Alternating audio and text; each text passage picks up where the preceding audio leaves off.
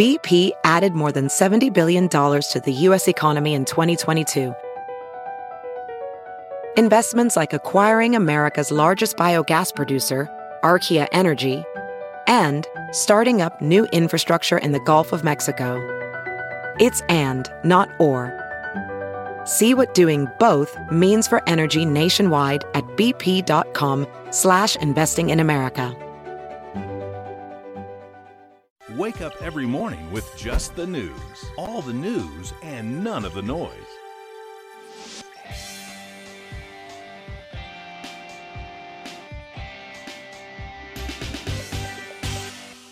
Good morning. Welcome to Just the News AM. I am Carrie Sheffield and glad you're here with us. Well, it all comes down to this Georgia. Today is the Georgia runoff for the two Senate seats that will determine the control of the U.S. Senate and likely what's going to happen to Joe Biden's agenda if Joe Biden takes the White House. Joining me to walk through what's happening right now in Georgia is a senior advisor with the Trump campaign, Jason Miller. Good morning.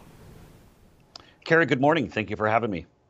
So let's talk about Georgia. The president was down in Georgia last night. He had a big rally, a huge rally, as he would say, and he said, Your vote tomorrow will decide which party controls the United States Senate. The radical Democrats are trying to capture Georgia's Senate seats so they can wield unchecked, unrestrained, absolute power over every aspect of your lives. He was not mincing words there. What's been the response since that rally? Well, it's been a great shot in the arm, I think, for both David Perdue and Kelly Loeffler. A uh, good reminder to election day voters Trump supporters, the Republican base, folks who maybe supported the president this go round, uh, who don't really put themselves into a political camp. But it was a good reminder that if you care about the rule of law, if you care about lower taxation, a strong national defense, if you think the political correctness from the Democrats is crazy, not even to be able to say amen, you have to say amen and a woman now. I mean, Carrie, they are into crazy town. We have to stop Raphael Warnock, stop Jon Ossoff. Ossoff Sapon of the CCP, Raphael Warnock. I mean, let's. I don't even know how much we can get into uh, the allegations of the the church camp here, since this is a family show. Uh, but it's not good. Uh, you can Google it and find out yourself. But David Perdue, Kelly Loeffler, critical we reelect them today. Let's talk about what's happened so far because the early turnout, that's been the, the big dispute here for the presidential. But looking at Georgia, when we, we looked here at Just the News, my colleague Nick Ballasy, and we'll put his headline up, but according to Georgia Votes, which is a website that looks at how so far the Georgia state has been voting, there are 3.041 million Georgians have voted in the general election, but this was compared to 3.936 million at the same time. So you're talking about 900,000 fewer people who have voted in absentee. Given that we know that the absentees were generally leaning Democrat, or in some cases overwhelmingly leaning Democrat, does this give you some hope here?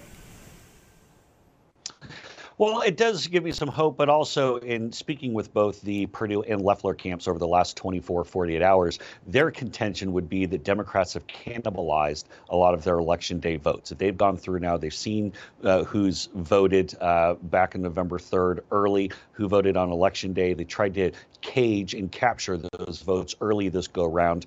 Uh, I saw that Karl Rove was out there saying that he thinks that Perdue and Loeffler need to capture about 62% of the election day vote, uh, which is definitely within range. I think as we were looking at some of the numbers for President Trump going into election day, we were seeing it more like 67, 68% in a lot of places. I mean, the fact of the matter is there's a lot of concern, especially in Georgia when you talk about the absentee, the drop boxes, and the chain of uh, custody with those actual live ballots.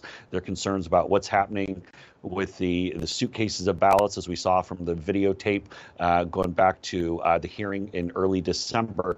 And so I think a lot of Trump supporters, a lot of Republicans, people are going to show up today to vote for David Perdue and Kelly Loeffler are going to want to actually be there in person to vote for them to minimize any craziness that Democrats might want to pull. So, Jason, I want to ask you because last night when the president was down in Georgia, one thing he did say was that he said in a year and a half, I will be back here in Georgia and I will be campaigning against Governor Kemp. Governor Kemp is the Republican governor of Georgia, and President Trump says that he thinks that Kemp hasn't done enough to push back on what the president has says is voter fraud in Georgia. Do you think, though, that this is a form of political cannibalization, sort of eating your own within your own party? Is this problematic?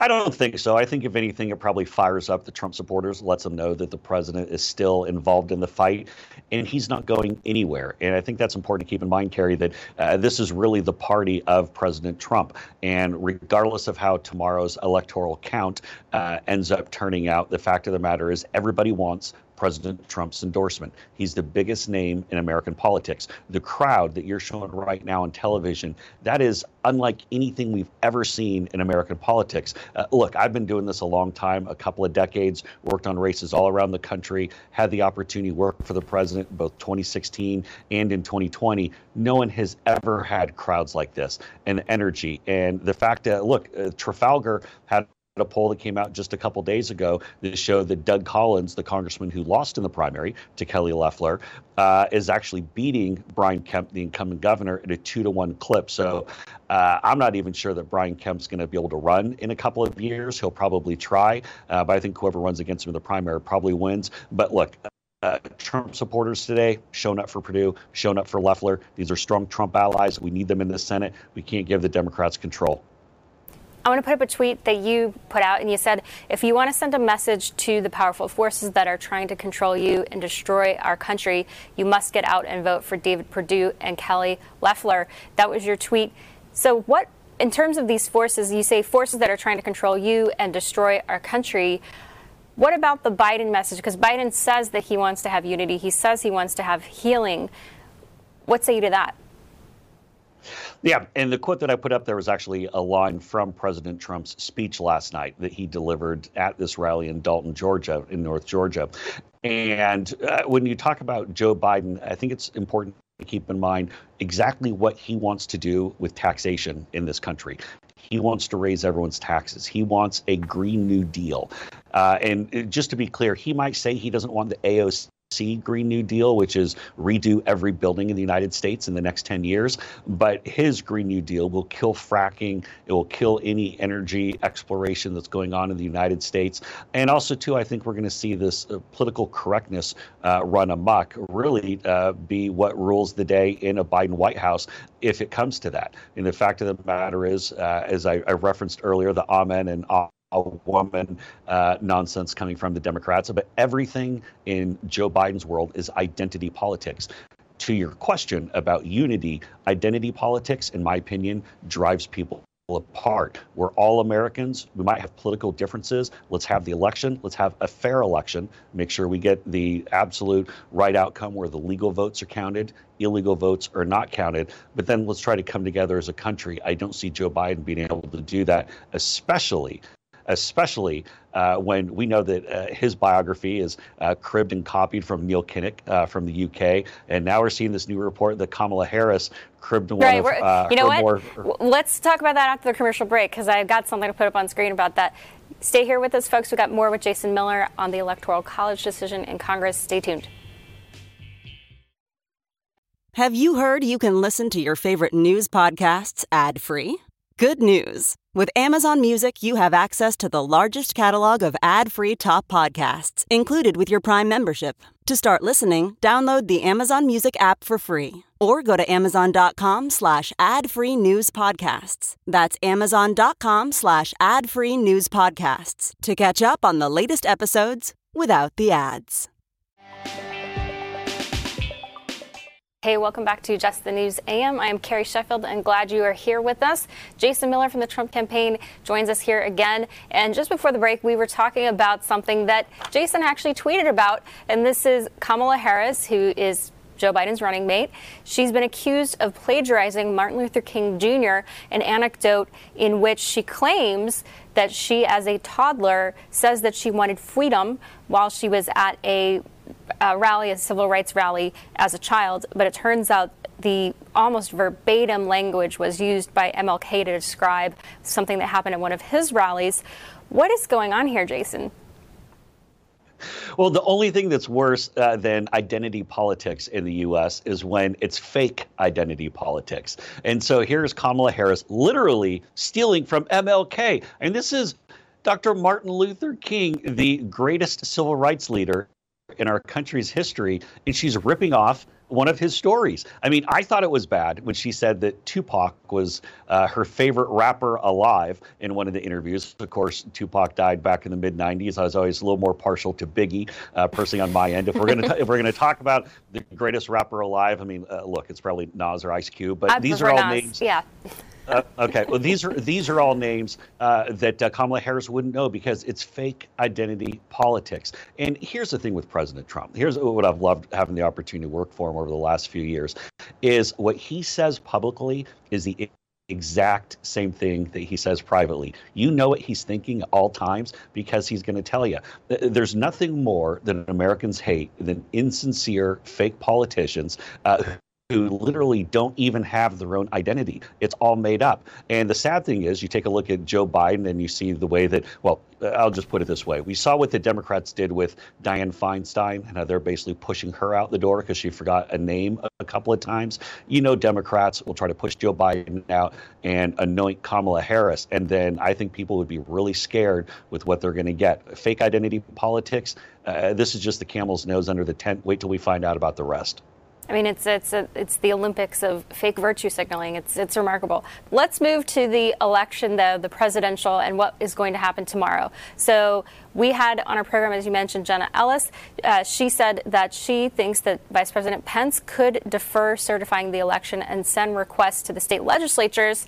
And a related headline we had yesterday, we did a news alert about this in Georgia. Some state senators have written to Pence and said, We want you to postpone the electoral counting. Give us 10 or 12 days to keep tallying things up, to keep investigating. This, according to a report from the Epoch Times. So, in terms of the actual possibility of Pence doing something here. Last night in Georgia, the president said, if Pence doesn't do anything, I'll like him less. Legally, though, the Wall Street Journal, for example, wrote an op ed or ran an op ed of some legal expert. I've spoken to legal experts, and they say that Pence's hands are actually pretty tied here. So I'll be clear at the front here that I'm not a constitutional law expert, uh, but I do speak with the members of our legal team and I do speak with the president.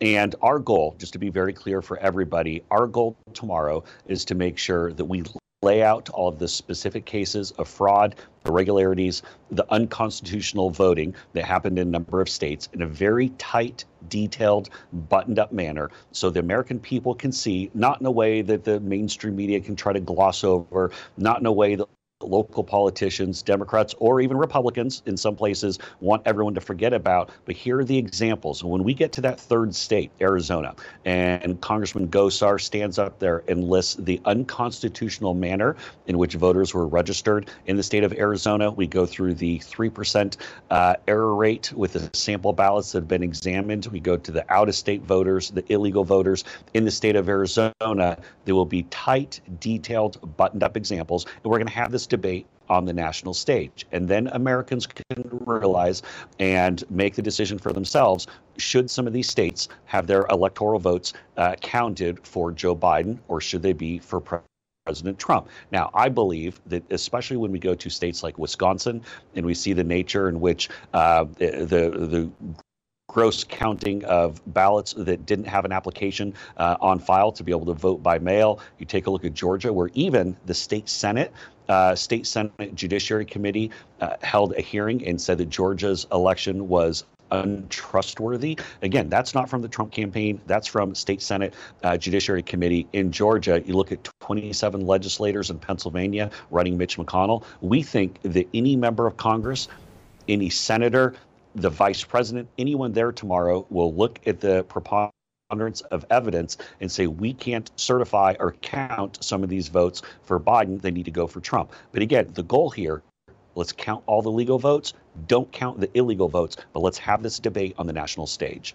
So again, so you say the goal is to put out the information and you said it's for the American people, but then what outcome do you want? What do you want to have happen specifically, concretely? Well, what I want to have happen is I want to make sure that we get the results right for the election. And I want to make sure that everybody, if you're a Republican and a Trump supporter, if you're a Democrat and a Biden supporter, that you can have confidence in how the election turned out at a state by state basis. Let's go go through it. So I believe that President Trump won this election. I believe that as we put forward the evidence tomorrow, and again, it doesn't go through the media filter, it doesn't go through the spin, that when members from these specific states raise their hands and say, we object, you get someone from the House, someone from the Senate, then they go to two hours of debate, then they vote and come back. I think a lot of hearts and minds will change, and it'll be very tough for anybody in the Capitol tomorrow to go and certify some of these states uh, that currently have their electoral votes going to Joe Biden when people realize just how much fraud and irregularities there are. Now, there is talk from uh, obviously Senator Cruz, and we like what he's done uh, with pushing the idea of having an audit go through some of these examples. That's a great idea. Jenna laid out another possible scenario of sending back to the states, although I think that's probably unlikely to happen.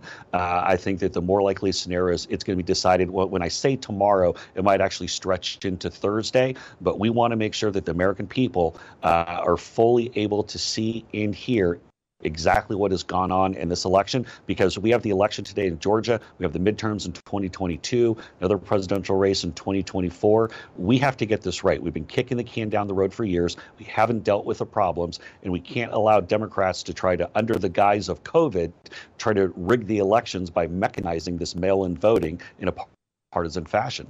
And Jason, you know, we've been reporting about all these questions, all of the evidence, all the irregularities here, just the news. But what specific reforms, real quick in the last minute that we have, what specific reforms are you wanting to see electorally?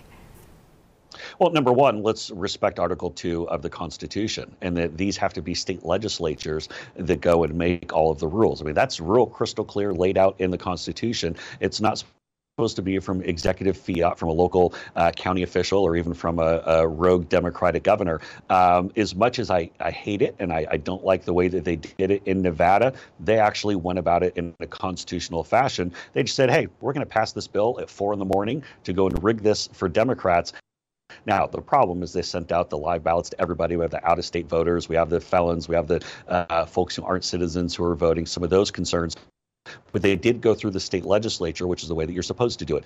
Pennsylvania, Wisconsin, uh, even some of the things that they did in uh, in Georgia with the consent decree, uh, we do not think were done in the proper fashion. And so we want to make sure that uh, that folks are not uh, mechanized the rigging of elections uh, by blasting out ballots to everyone and, and, really undermining the security.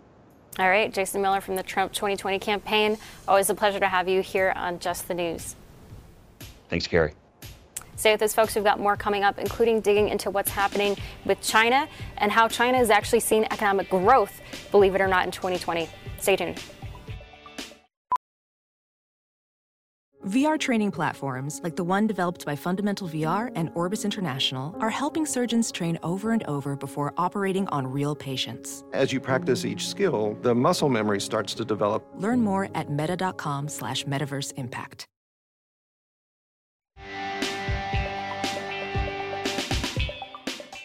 Hey, good morning and welcome back here to Just the News AM. I am Carrie Sheffield and glad you are here with us. Well, we're going to talk about all things Treasury here in just a moment with a spokeswoman from the Treasury Department. But I want to dig into a headline here from the Wall Street Journal today editorial page. And they ran an op ed looking at China and basically what the argument here from this op ed writer, Kevin Warsh, he says that China is basically trying to overthrow the United States as the financial powerhouse of the world. And they're doing this through lots of ways, including, according to the U.S. Treasury Department, the Chinese direct holdings of U.S. government debt have fallen in each of the past five months, and they're now at the lowest level in nearly five years. The share of new U.S. debt by, by China is smaller than it's been in decades. So, this op ed here in the Wall Street Journal is arguing that China is trying to erode the United States because the United States currency is the global currency. It's really that yardstick around how the whole rest of the world is measured, and China is trying to erode this.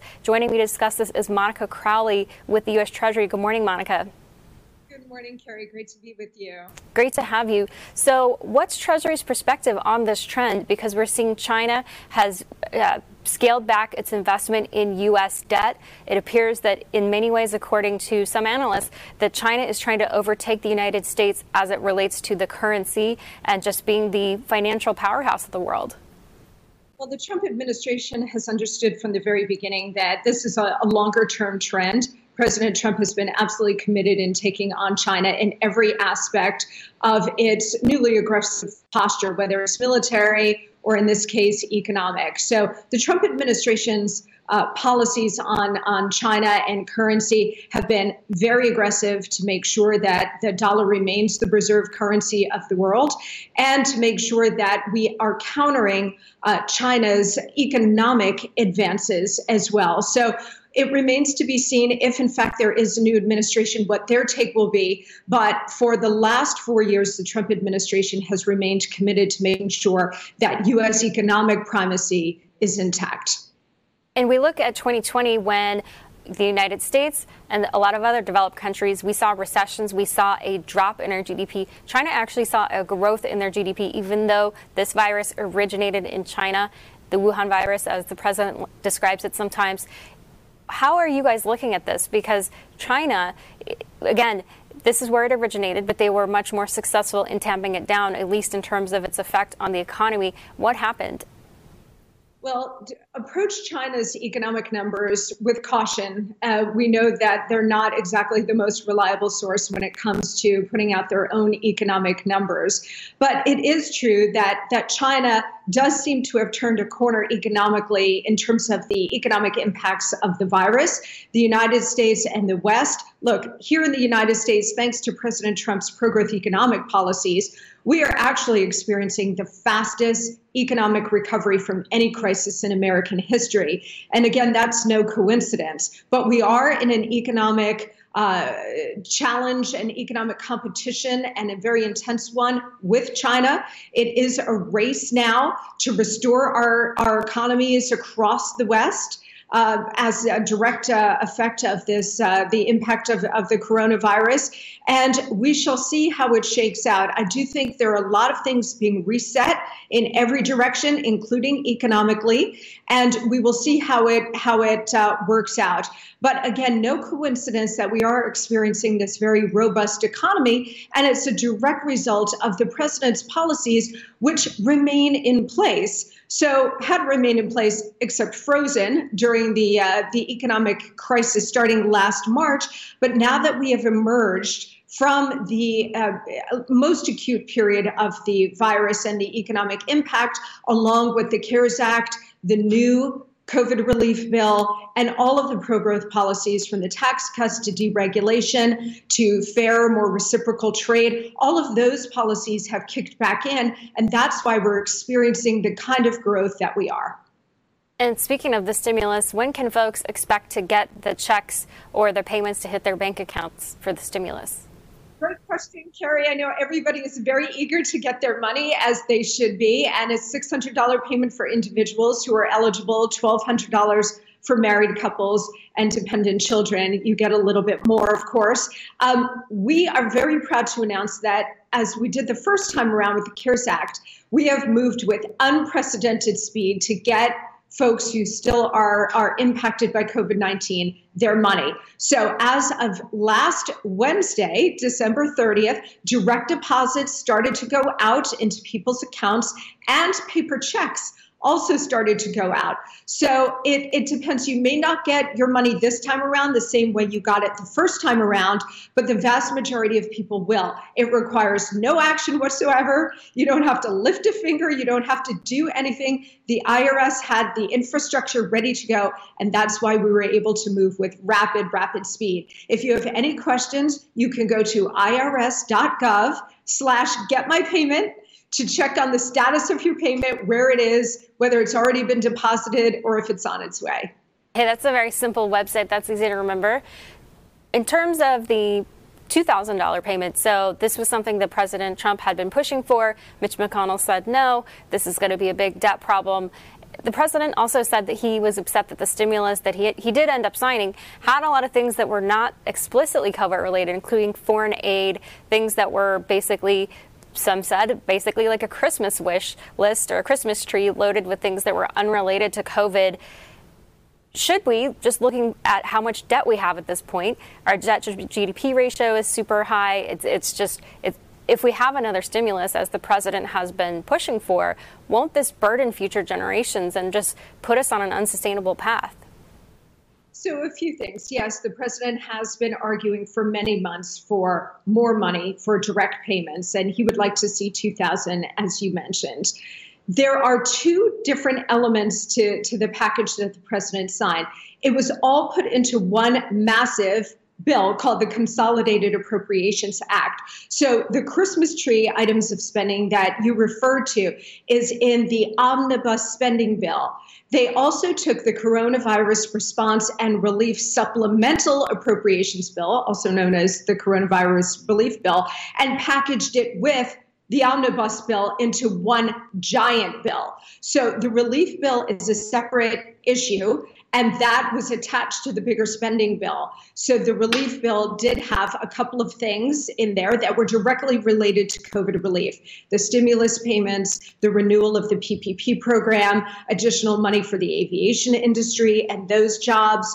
Uh, rental assistance, a brand new program for renters uh, who are struggling to meet their rent. There's a new rental assistance program that should be stood up this or early next week. So there are those things that were directly related to the impact of COVID 19 as opposed to uh, the omnibus spending to which you're referring. But I can tell you to your question about uh, spending and the spending levels. This president, this administration have been very concerned from the beginning about, from the beginning of the crisis, rather, about the spending levels. But we also understood that this was an unprecedented economic impact due to an unprecedented situation. And it was akin to fighting a war. And when you're fighting a war, you do need to spend whatever it takes to get through it. And now the solution will be economic growth and we are already starting to see that thanks to the president's economic policies. All right, Monica Crowley there at the U.S. Treasury. We appreciate it. Thank you very much, Karen.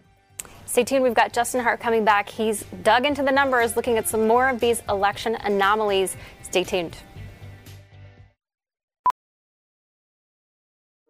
Welding instructor Alex DeClaire knows firsthand how VR training platforms like ForgeFX can help meet the demand for skilled workers. Anywhere you go look, there's going to be a shortage of welders.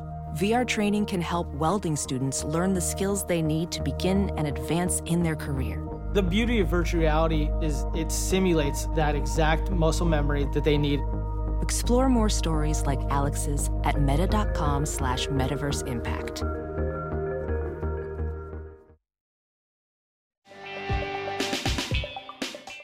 Hey there, welcome back here to Just the News AM. I am Carrie Sheffield and joined again by Justin Hart, the founder of Rational Ground, and he's also a data expert. Good morning, Justin. Good morning, Carrie. Great to be with you. Good to have you. So I want to put up some data charts. You are the data wonk. You worked on the Romney campaign uh, on data, but you have been defending President Trump and his team on these electoral questions. Let's put up this first chart. So you say, consider this chart. There are 15 states which have provided official rejection rates for their mail in and absentee ballots. Results in 2016, 2% of ballots were rejected. This year, less than 1%. How do rejection rates fall by two thirds while absentee ballots increase tenfold? So, why do they, Justin? Yes, well, look, in some states, uh, like in Pennsylvania, the increase uh, of absentee and mail in ballot requests was incredibly dramatic. And we all know that much of that was caused by executive fiat uh, under the guise of issues around the pandemic. Uh, and so in California, for example, they decided to mail a ballot to everyone uh, regardless of whether you requested it or not. In Pennsylvania, for example, they had 91,000 votes for Democrats in 2016. 91,000 Democrats requested absentee ballots. That number skyrocketed to over 1.5 million. And so there are definitely issues in Georgia as they vote today. The rejection rate that they saw in 2016, that is, when you mail in a ballot, when you request an absentee ballot, there are issues. Uh, you might know that you have some help there at the ballots at the polls if you go in person. But when you mail in, there is a definitive rejection rate. And in 2016 in Georgia, that rate was 6%. And now in 2020, in November's election, that rate dropped to 0.6. They moved a decimal point. But the increase in mail in ballots went up 700%. And so that number alone gives me pause to try to understand what is happening in these elections. I think, as Senator Cruz has pointed out, this is not an effort to thwart the democratic process. This is an effort to increase confidence in our democratic constitutional rights. It's interesting that you mentioned this error rate because Scott Rasmussen, who's a pollster with us here at Just the News, he's pointed out that if you're a first time balloter, in terms of absentee ballots, so if it's your first time compared to you're an experienced, you've done it before in the past, your rejection rate is three times that of someone who is more experienced just because you're much more likely to do something wrong. You fill in the wrong bubble, you you mail it wrong, you have the wrong address. Whatever you do, that the, the rejection rate historically has been three times higher. You're telling us here it's actually for 2020 so much more or less. What do you think's happened? Uh, well, I think, for example, a lot of the stringencies that they put on uh, the demands of checking signatures, the amount of manpower required to check these things, uh, perhaps they change things in the way that it's electronically audited. There are a number of issues, and that's why I think a lot of these senators are calling for an audit of the election, emergency audit, so that they can see exactly what's happening here. A lot of these issues have not been resolved, and there are numerous other ones. There are a dozen allegations of illegal votes in Georgia alone. There are about 24 uh, instigations of other anomalies that people want to know the answers to. Uh, they're just in the Peach State. So I think a lot of people really want to get to the bottom of these issues, and they haven't been satisfied. I certainly haven't been satisfied yet to uh, to my degree to understand exactly what transpired. And I think uh, a lot of governors, a lot of uh, legislators have used the guise and the cover of the pandemic to push through stuff that should be pushed through by the legislature. Uh, here in California, for example, a uh, the court rejected uh, post-mortem, though, uh, Governor Newsom's ability to actually mail ballots to every citizen. They said that was improper. He didn't have the right to do that. That was something that should have been taken up by the legislature, but it was too late. The, the ballots had already gone out and the election had already taken place. So you have put out so much data here and so many charts, and the president has taken notice. Some of it, the information was used in testimony in Pennsylvania, in the legislatures that we've seen. But despite all of this evidence, the courts, over and over, these allegations and the lawsuits that have been brought, they keep losing. So why do you think this is? Do you think that the evidence is not convincing? I mean, what's why is there such a disconnect between what you're saying versus the courts?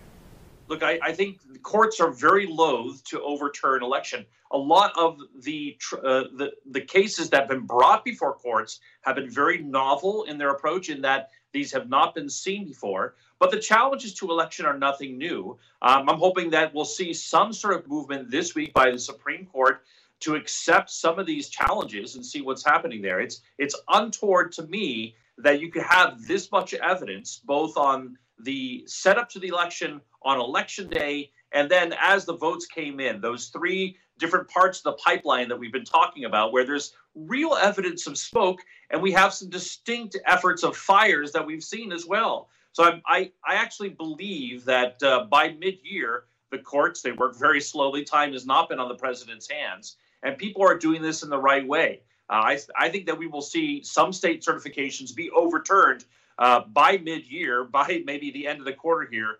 But that doesn't help the president as he ends up towards uh, facing this inauguration of, uh, of, of Vice President Biden into the White House. Really, which states do you think would be overturned? Oh, I believe Georgia will be overturned. I believe Wisconsin is actually considering legislation today. Their legislature is taking it up to actually uh, nullify the certification that they have there as well. So it'll be very interesting to see what happens here. But there is a enough questions about the election uh, to really call into question certain of these state certifications. Uh, I hope at the very least this will help teach us and prompt us towards better, fairer, easier elections in the coming years. We need to have that confidence in our most basic right of the Constitution. All right, Justin Hart, founder of Rational Grounds and data expert, thanks so much for joining us. Thanks, Carrie. Stay tuned. We've got the Alpha Investor founder and host of the Charles Mizrahi Show coming up next.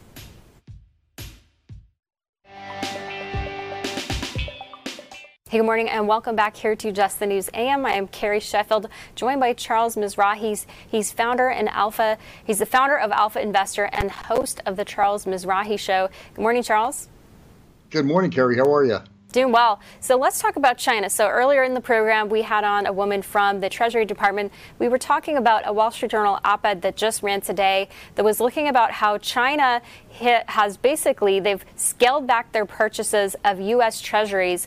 The argument by this op ed writer, Kevin Warsh, he's saying that China is trying to surpass the United States as the reserve currency, that it's the yardstick by which all other countries measure their money that China is really by even in 2020 their economy grew even while our economy contracted and they're making moves. He outlines what these moves are to try to supplant the United States as the financial superpower. Do you agree that this is heading in this direction?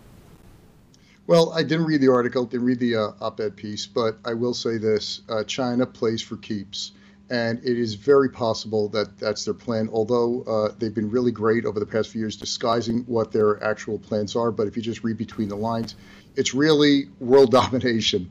Uh, they have the second largest GDP.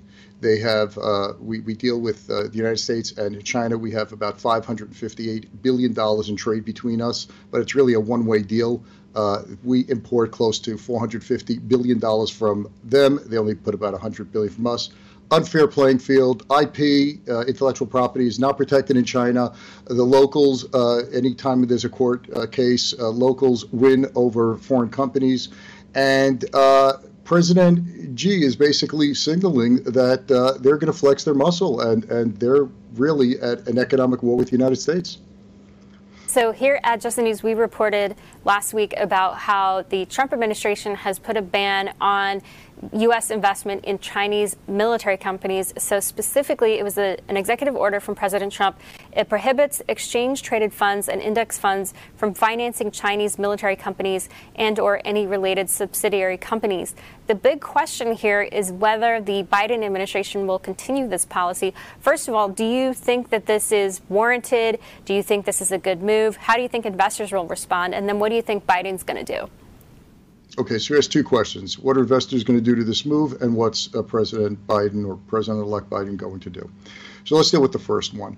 Uh, president Trump has been really the only president in recent memory that actually took on China.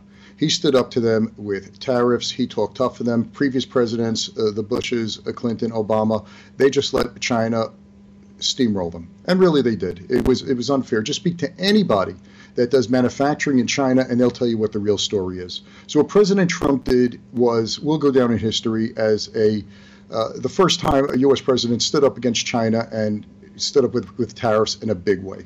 Uh, this executive order, yeah, I don't know how much it will affect investors. It'll probably affect more of index funds and, and those who uh, monitor those things. But uh, the overall thing, I don't think I don't think it's going to be a, a major, major big deal. The big deal is this: we have a government that has over a billion plus people, second largest world economy. They have us by a very sensitive area in terms of production. They're the supply chain to the United States. And we saw this during COVID.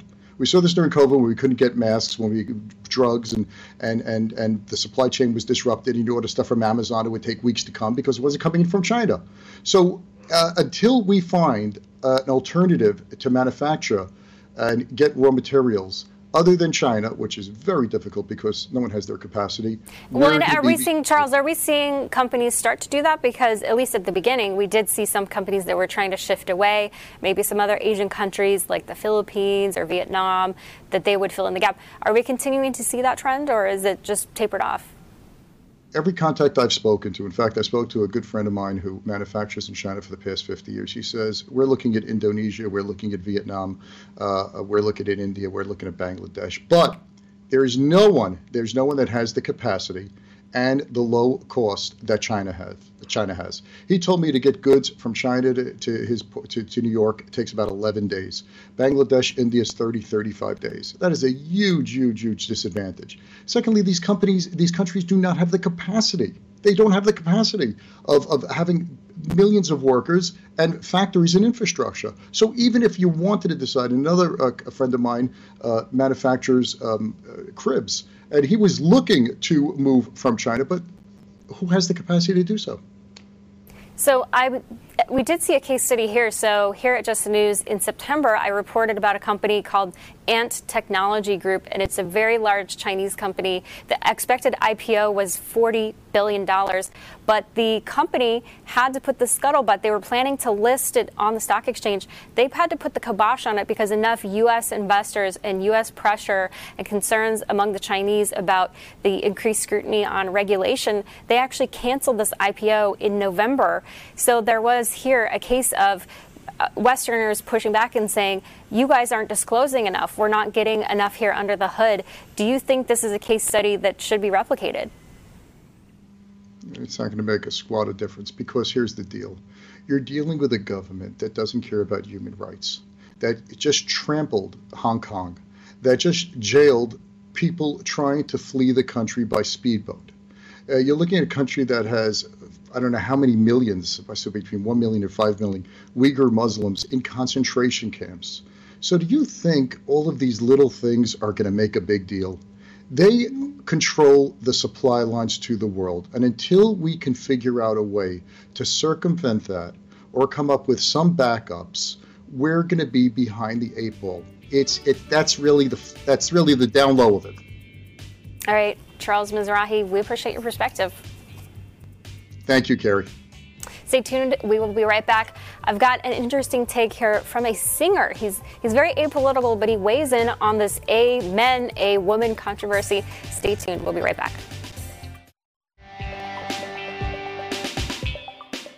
Hey, welcome back here to Just the News AM. I am Carrie Sheffield and glad you're with us. I want you to take a listen here to this clip. We're going to talk about it after. Just listen. May the Lord lift up the light of his countenance upon us and give us peace. Peace in our families, peace across this land, and dare I ask, O oh Lord, peace even in this chamber, now and evermore. We ask it in the name of the monotheistic God, Brahma, and God known by many names, by many different faiths. Amen and a woman. So that's Emanuel Cleaver. He is the congressman who was opening up the 117th Congress. So my parents live in this guy's district. He's got a boulevard named after himself. It's called Emanuel Cleaver II Boulevard. So, and he's doing this while he's alive. So the man clearly has a lot of self-love for himself. The man's also a pastor, and he's going and he's using the word a woman here. I've got a statement here from a singer, uh, Chris Tomlin, who's a very well known Christian singer. He says, First session of Congress for the new year opened up with Rep. Cleaver, ending his prayer with Amen and a woman.